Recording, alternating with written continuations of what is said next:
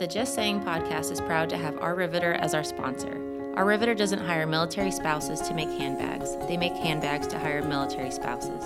To shop these bags on a mission, please visit ourriveter.com. Use code BRIEF at checkout for 15% off all signature collection items.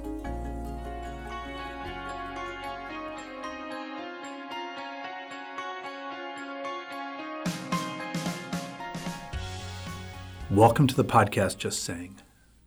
My name is Joe McCormick. I'm your host.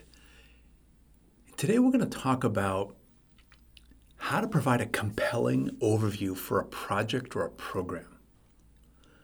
And the risk is if you're in a leadership position and you can't frame the point of the project or the program, you have some serious problems waiting for you. If you're new to this podcast, I'm really happy that you're here. If you've been here before, super excited that you're back.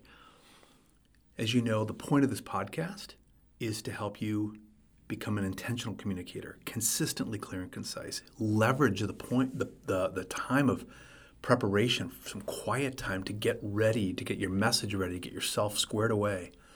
People are running around in, in their in a frantic mode and they can't frame things, they can't explain things. It's just they throw words at things and they run past it and it's a mess. As you may know, I've written a book called Brief. Point of that book is to be clear and concise, brevity, clarity, and then also a book called Noise. And the point of that book is managing all the distractions and disruptions and things that compete for your attention in a million different ways throughout the day. The book Brief has created, inspired an entire curriculum of courses that are based on the book. Brief courses, we brief writing and brief fundamentals and brief 101 and intro to brief and different brief courses, brief meeting facilitation. The book Noise has inspired a new companion program called Quiet Works, which is those are just programs have just started. Really excited about those because they're around the the value of silence in a very noisy world and where quiet belongs at work and how it's absent from work. And people don't spend time in quiet because it's a lot more fun to talk and collaborate than it is to concentrate. And I believe firmly that collaboration can coexist with quiet. And I'm going to set out to prove that it can. And also the correlation between quiet preparation and effective communication. If you gave yourself some time to think about things, and then started talking about them, imagine the possibilities, how cool that would be. And today we're going to talk about your, imagine you're now assuming the role as a leader of a project. Let's say the project is going to last for a month.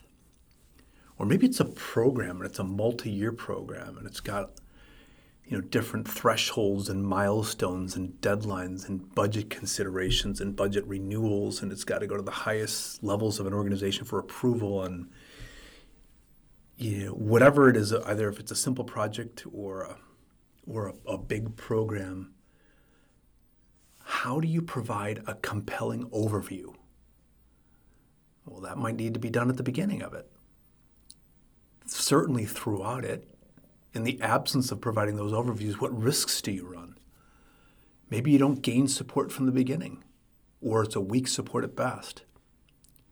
Um, maybe the risk is you lose endorsement midstream. You're doing this project, and for a lot of our military and government cl- clients, they, they change leadership out every few years, and you know you're going between you know, it was approved with one leader and then that person moved on and then you got the second leader. Same thing happens in, in corporations. You're working in, in a project and you get a new CEO and uh, he or she doesn't like that program or doesn't or wants to go a different direction. How do you not lose the endorsement that you gained prior? Or, you know, heaven forbid, what if there are budget cuts?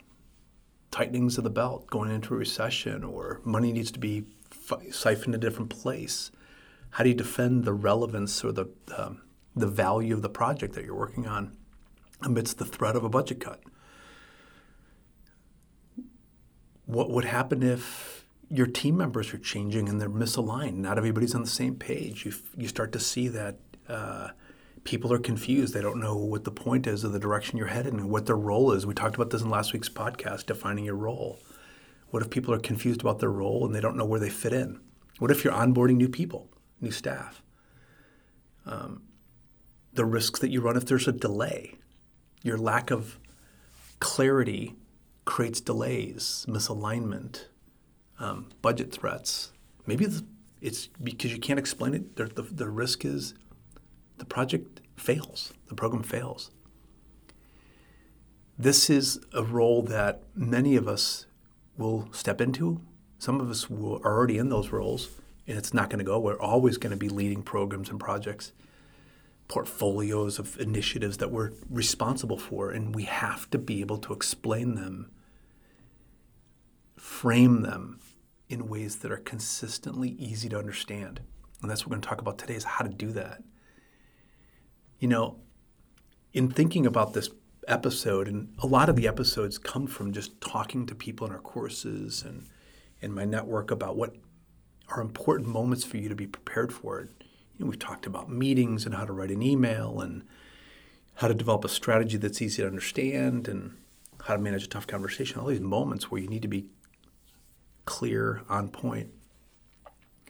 Um, I think of a story of a client that happened to me. We've I have many of these stories, but this is one in particular was very telling. I'm not going to reveal the client, but I can tell you that it was. Uh, I got a phone call, and there was a board of directors meeting that was called. It was a publicly traded company, and it was in an industry that was very cyclical. And the the call to all the senior leadership team was to present. They had to be presenting at the board with their budgets, and the in the the board was going to recommend some very severe cuts some spending cuts, and everybody had to make a case for their current budget and you know what would be too, cutting too deep.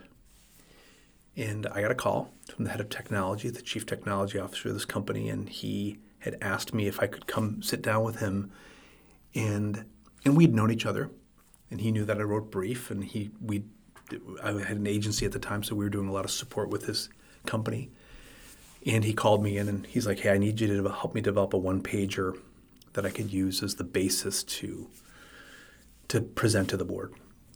So I sat down with this guy, and you know, we spent a few hours talking, you know, in private about when he was hired and why he was hired and what he was doing and what changes he was trying to affect to the company. And through through a, just me just asking a lot of questions, I was able to develop a summary of and, in essence, a multi-year program that he was really charged to lead. And we went down into the into the weeds of, okay, well, if you didn't do it, it's one of the questions I ask people a lot is, okay, if you weren't doing it, what bad thing would happen?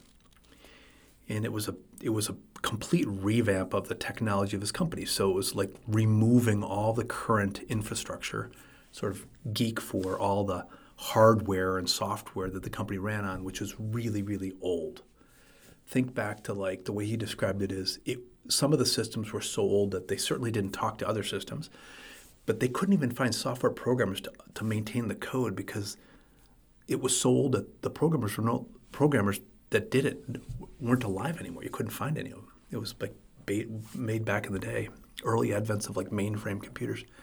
So he stitched this whole story together, and it was a multi-phase program and he was finishing phase one and spent millions doing that, entering phase two. And, and then he asked me if I could to go see his peers, you know, the chief marketing officer and the chief human resource officer and the chief financial officer and so, so on and so forth before the board meeting. He, he, he wanted to make sure that they were his peers weren't hearing it for the first time. Um, and we ran it by him. So I actually was in the, the meeting. So I, I went and met with, it was just like the three of us, him and in like the, the, first meeting I'll never forget was with the chief financial officer, who was the money person, and he was running through his one pager, and uh, I'll never forget it. So he's like on phase we're in phase one of this program, and we spent ten million dollars. Let's say it was ten million. It was a, it was a big big number, and the chief financial officer stopped him and said, um, and the CEO's name was Jim he says, Yeah, I don't think Jim is, knows what he's gotten for his money. And he just had this pause that was really uncomfortable. So the chief financial officer who spent the money, who was in charge of managing the money, managing the budgets, you know, was saying that the head of technology was spending that mo- that amount of money, and their boss didn't see the value. That's that story struck me in a couple ways. Number one is because it had a happy ending. I was able to help him prepare so that he didn't get anything cut from his budget. And more on that in a second. But it also told me a very, very important, um, proved like it showed me a lesson, which I'll never forget, which is don't can, don't think that just because somebody gave you the okay to start something that they don't forget what you're doing and why it's valuable. It's your job to not only get support, but to keep it. And he didn't do that. He was so busy doing the work that he assumed that everybody above him knew what he was doing. And the answer was they didn't. They didn't have a clue, really. Um, and the way this, the sort of the happy ending, hap, I, I, I take a bit of credit here because I was help, able to help him do this, but we got him to describe this program in in a with an analogy that was almost like doing a heart transplant for the company. You're taking all this technology infrastructure out, you're replacing it. And I told him, I said, you know what? One way of describing this to the board is you don't stop the heart transplant in the middle of the surgery because the patient will die. And I mean, you can if you want, but I mean, know that the risk is that the company's not going to be able to operate if you do it. You can't stop. So he did that, and he was able to maintain everything. He didn't lose a dime, which you know, obviously, he was called me back, and he was pretty elated. Um, his peers didn't fare as well.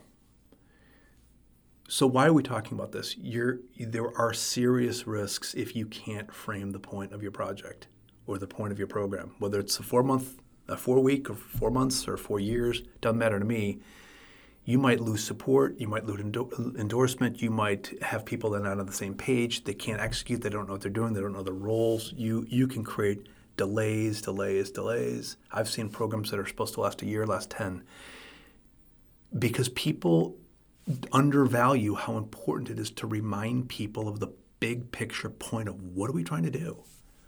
So here's what I would recommend you do if you're in this role.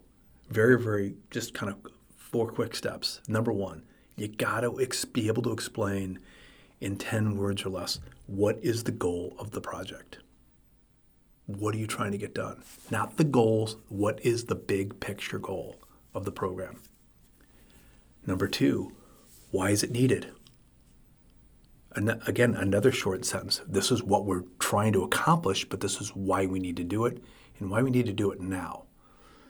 Number three, how are you going to approach, achieve, or attack it? What's your plan? In this case, with this technology officer, it was a three phase plan. Each one of those phases had deliverables and outcomes, goals. It was kind of some mini goals that all connected to a bigger goal. And then finally, how do you define success for the audiences that you serve? What's the payoff? What's in it for them? So going back to this guy, it was multi-level. It was certainly going to have an impact on the investors, the shareholders, you know, to keep the stock price high, not plummeting. But it was a benefit for the employees, for the suppliers. I mean, in this particular company, because they were a manufacturer, they couldn't, they didn't even know what where they had inventory because these systems didn't talk to each other. So they would say that we had inventory in a particular warehouse, and people would go into the warehouse and find that there was nothing there and they would charge you know five prices for the same product in you know in the same market even. So it was, it was kind of a chaotic way they even did pricing. Right. So the success for those for the sales force was like I know how to quote it, what the price is, and if we have it or not. and they couldn't even say that. So just kind of looking at this executive summary is that's how I would explain it if I were him, and that's how I help them do it. Kind of let's revisit it again. It's it's this Number one is what is the core objective of the program? Stated simply and clearly. Why, we, why is it necessary? Why is it relevant? Why is it needed? Three is how are we going to attack it? If it's a project, there's a way forward to, to, to, to take the thing from concept to reality. And then finally, what does success look like? When you can stitch those and answer those questions in that order, what happens to new team members? They know what their role is. What happens to the person endorsing it? They know what their benefit is. et cetera, et cetera. So that's how you provide a compelling project and program overview. And I want you to please remember this is important that if you're the leader of a program or a project, no matter how large or small it might be, your most important role is to explain the point of it all. Just saying.